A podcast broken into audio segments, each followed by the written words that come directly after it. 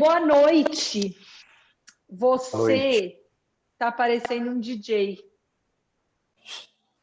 Sim, sou o DJ das notícias. Você remixa elas. É, gostei, gostei, Fá.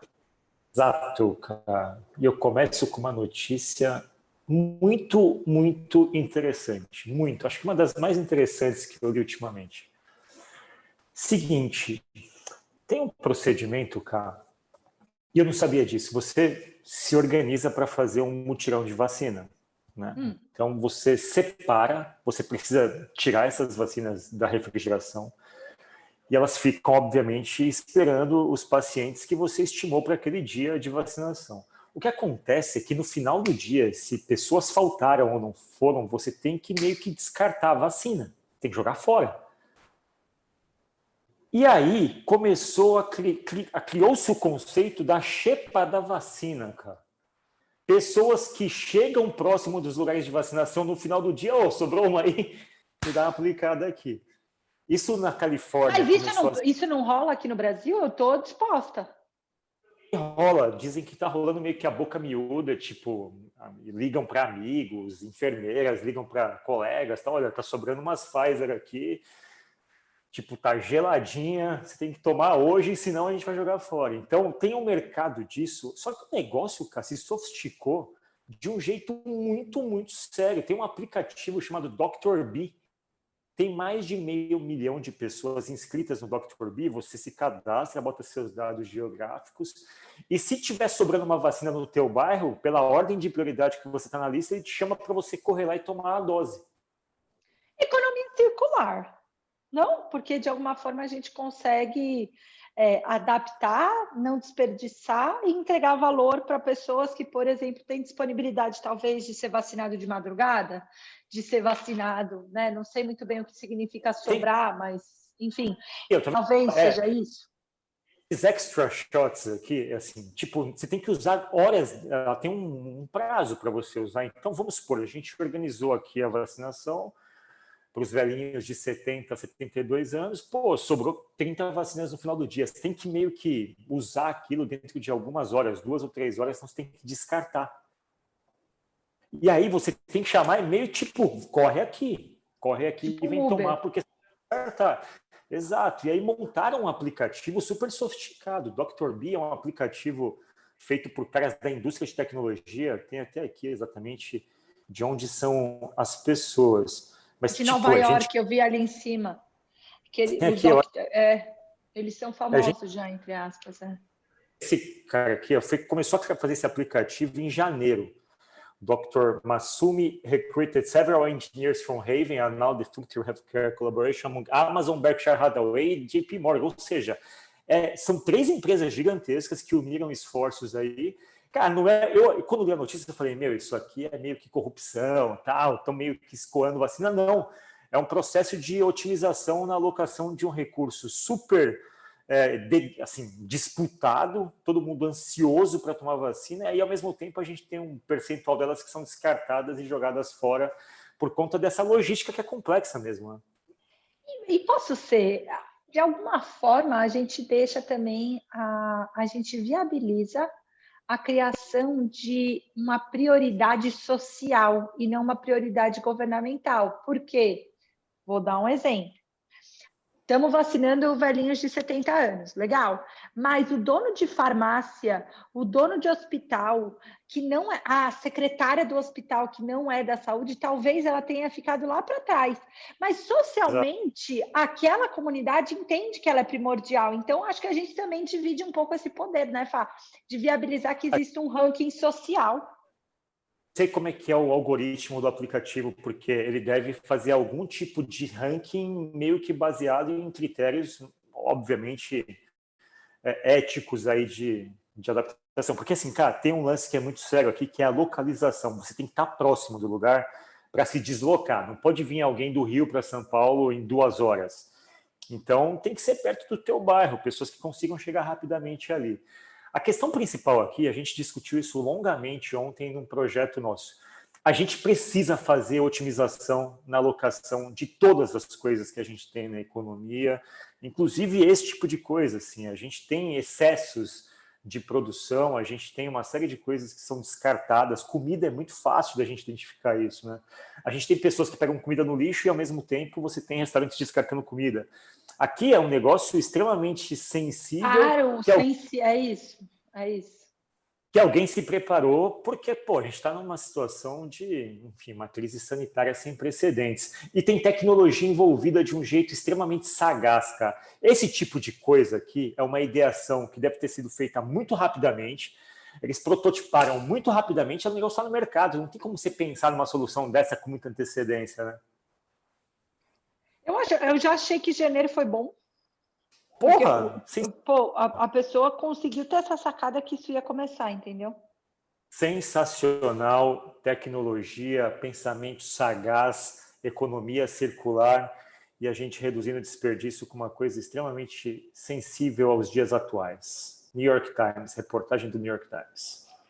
Gostei, economia circular. Boa, agora a gente vai para falar de economia circular também, no sentido circular de. Circular de um círculo real, né? Circular de fechada, e não circular que eu estava falando. No sentido de que esses recursos foram descartados pela monarquia e agora estão sendo reutilizados na economia pela, enfim, de influência digital ou do jet set. Enfim, não, eles tentando... se descartaram. Na sua cabeça Esse pareceu que a... é, eles se autodescartaram da família real né, do tipo, olha, se você não quer seguir aqui a etiqueta da monarquia britânica, então vaza. Então eles vazaram, enfim, deve ter sido uma coisa mútua. A questão é, cara, o casal Meghan e Harry está nos holofotes. Eles abdicaram das suas, enfim, insígnias reais no ano passado, dos seus títulos da nobreza e foram ter uma vida de civil.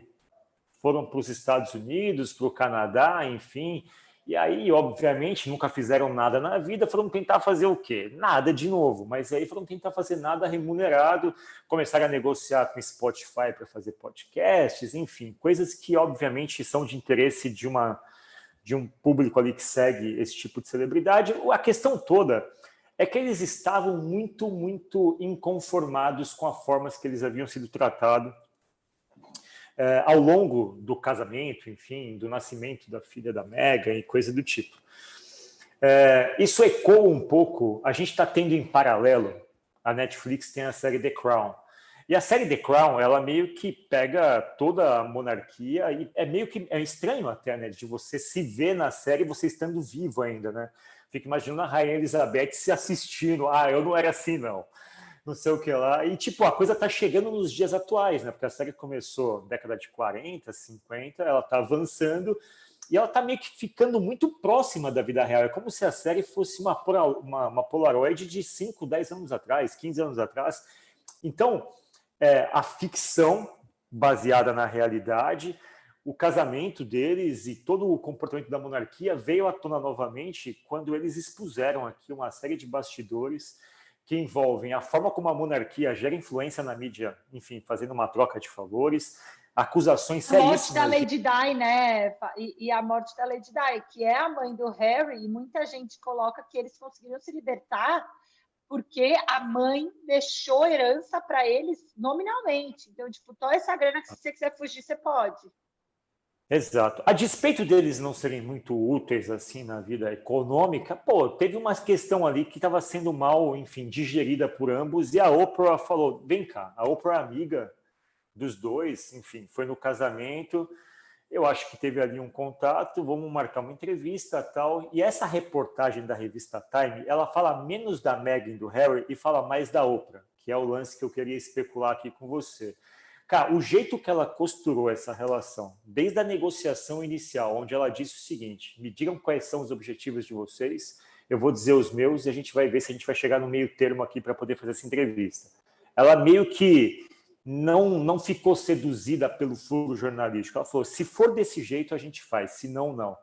Organizou, ela tem uma produtora, a Harpo, ela produziu isso sozinha com a sua produtora e depois negociou a venda dessa entrevista por um valor entre 7 e 9 milhões de dólares para a CBS. É, enfim, foi uma entrevista que teve uma audiência que superou o Globo de Ouro e o Emmy somados, ou seja, foi um estrondo isso, uma entrevista de quase duas horas, onde temas extremamente sensíveis foram discutidos abertamente, de forma civilizada, sem julgamentos definitivos.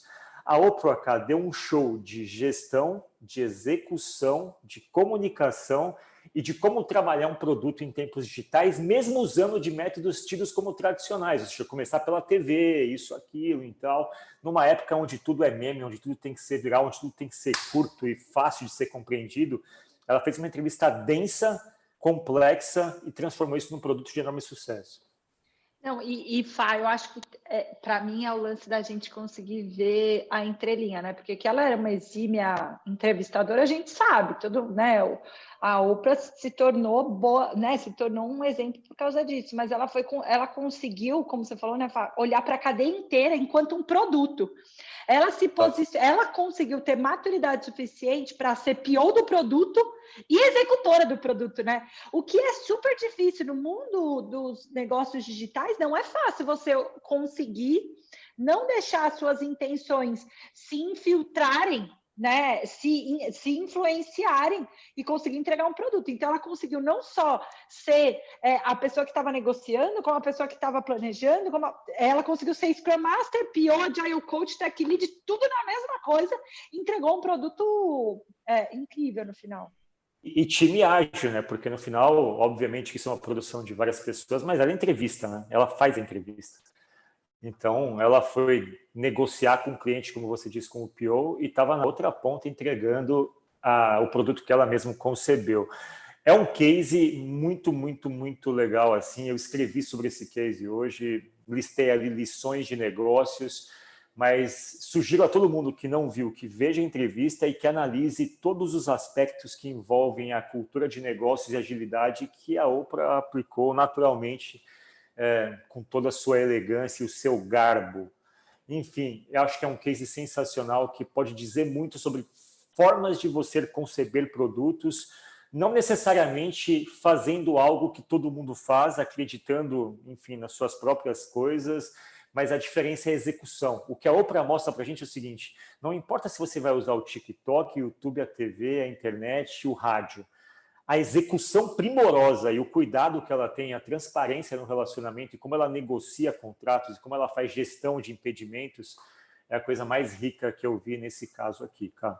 E uma última paralelo antes da gente avançar, que eu acho que tem uma certa semelhança, né? A família real sendo a grande corporação que se sente blindada de tudo, que se sente dona de todas as, as influências, que se sente inatingível, e a startup menor, e óbvio que eu não estou chamando a Oprah de startup, mas é uma força que soava menor, né? Tipo, cara, como é que a família real vai ser abalada por uma entrevista que saiu na CBS, sabe?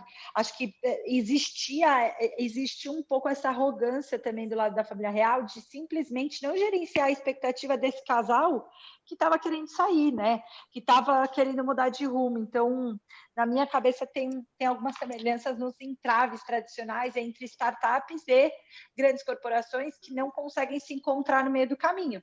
E aí acabam criando uma rusga que é inajustável. Exato, exato, cara, muito bem colocado. Vamos para a última notícia do nosso baião. Antes da Camila e dar uma cuidada no joelho dela. Para quem não sabe, a Camila deslocou o joelho, ele está solto ali, ele é rosqueável. E, enfim, ela precisa dar um jeito nisso. Boa. Reportagem do Los Angeles Times, cara. Isso aqui vai te tocar fundo no coração. A Califórnia votou uma lei que bane a diferenciação de brinquedos entre garotos e garotas. Bane. Por lei? Ah, por lei? Ai, que lindo, Fá! Que fofinho! Aqui, in the state of California, we are we hope to inspire, for example, more girls to get into science, engineering, and mathematics. We want to ensure that those periodic tables and dinosaurs are, are not in boys section. Ou seja, eles entendem aquilo que você fala o tempo todo, cara. Fala aí o que, que você acha disso tudo. Que é possibilidade, né, Fá? Quando você não apresenta a possibilidade, você cresce sem reconhecer, né? Você sequer cogita. Então, é, cara, eu acho isso lindo. E a gente fala bastante isso também, até do ponto de vista cognitivo, né? Depois, é, é, quando você vai estudar, algumas sinapses, Fá, tem data e hora para acontecer. Por isso que a BNCC está aí, por isso que existem currículos, por isso que eu não ensino integral na primeira série, por isso que eu leio o livrinho primeiro com figura. Por... Existem justificativas, né? E se você não apresentar algumas coisas num determinado momento, talvez eu não consiga reverter essa situação, né? Um deles, por exemplo, que a gente usa muito, que é bem caricato, é brincar com Lego e brinquedos espaciais, né? Brinquedos de encaixe, que dão uma visão 3D. Se eu brinco só com a boneca, eu vou desenhar algumas sinapses no meu cérebro. Se eu não tenho essa capacidade de brincar, talvez eu fique limitada nessa cognição.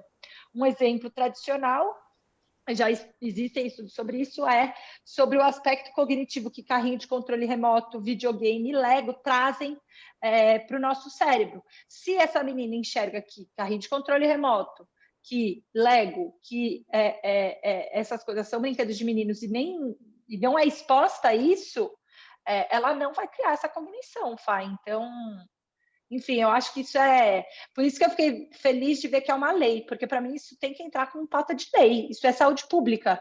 Se eu parar para olhar como eu crio essas distinções, como eu, eu, eu reforço esse estereótipo enquanto sociedade, isso vira um tema de saúde pública.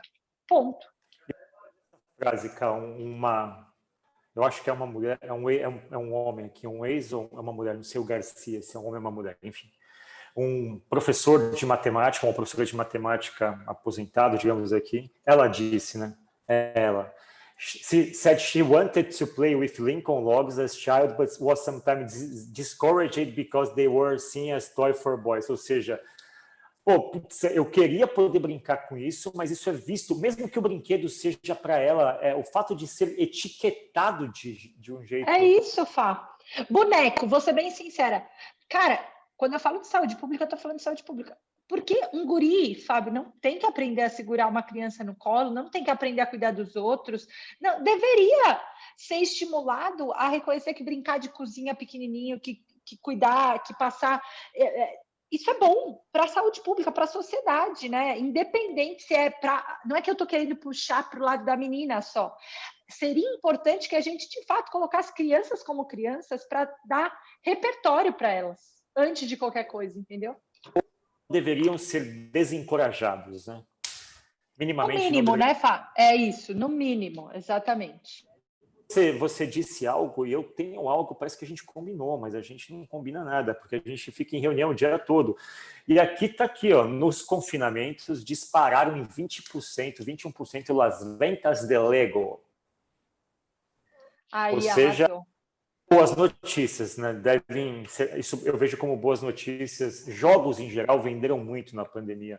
Sim. Mas é legal que Lego tenha sido vendido nessa frequência, porque a gente sabe que se tem Lego no meio, tem uma cognição sendo desenvolvida de um jeito bastante especial ali, sobretudo na questão de pensamento crítico, de raciocínio. Construcionismo, né? O, a representação de uma estrutura de pensamento construcionista é o Lego, né? É você perceber que com uma coisa você faz várias, que você precisa planejar, que você tem gestão de recursos, tem um monte de lição que o simples ato de brincar de Lego está te ensinando, né, Fá? Muito bom, que bom. Se chamar surpresas que não deveriam nos surpreender. Uhum. Gostei, surpresas que não deveriam nos surpreender. Que lindo, Fá. Gostei tomarem uma vacina tipo na xepa, mas não deveria nos surpreender, porque é uma coisa meio lógica, embora a gente não pense nisso, alguém pensou. Surpresas não surpreendentes no caso da Oprah, a competência dela não deveria ser surpreendente, embora foi uma surpresa essa audiência para todo mundo que não a conhece proximamente. E a última surpresa não surpreendente, o caso da Califórnia ter legislado ali é, o banimento da diferenciação de brinquedos entre garotos e garotas também não deveria ser algo que nos deveria surpreender, deveria ser esperado, mas não deixa de ser uma surpresa. Então, surpresas não surpreendentes, Camila. Gostou do tema? Uh, amei, é isso. Ah, tomara que a Boa. gente esteja vivo para ver, Fábio Ribeiro, essas surpresas não serem surpreendentes. Um beijo, boa noite, Fá.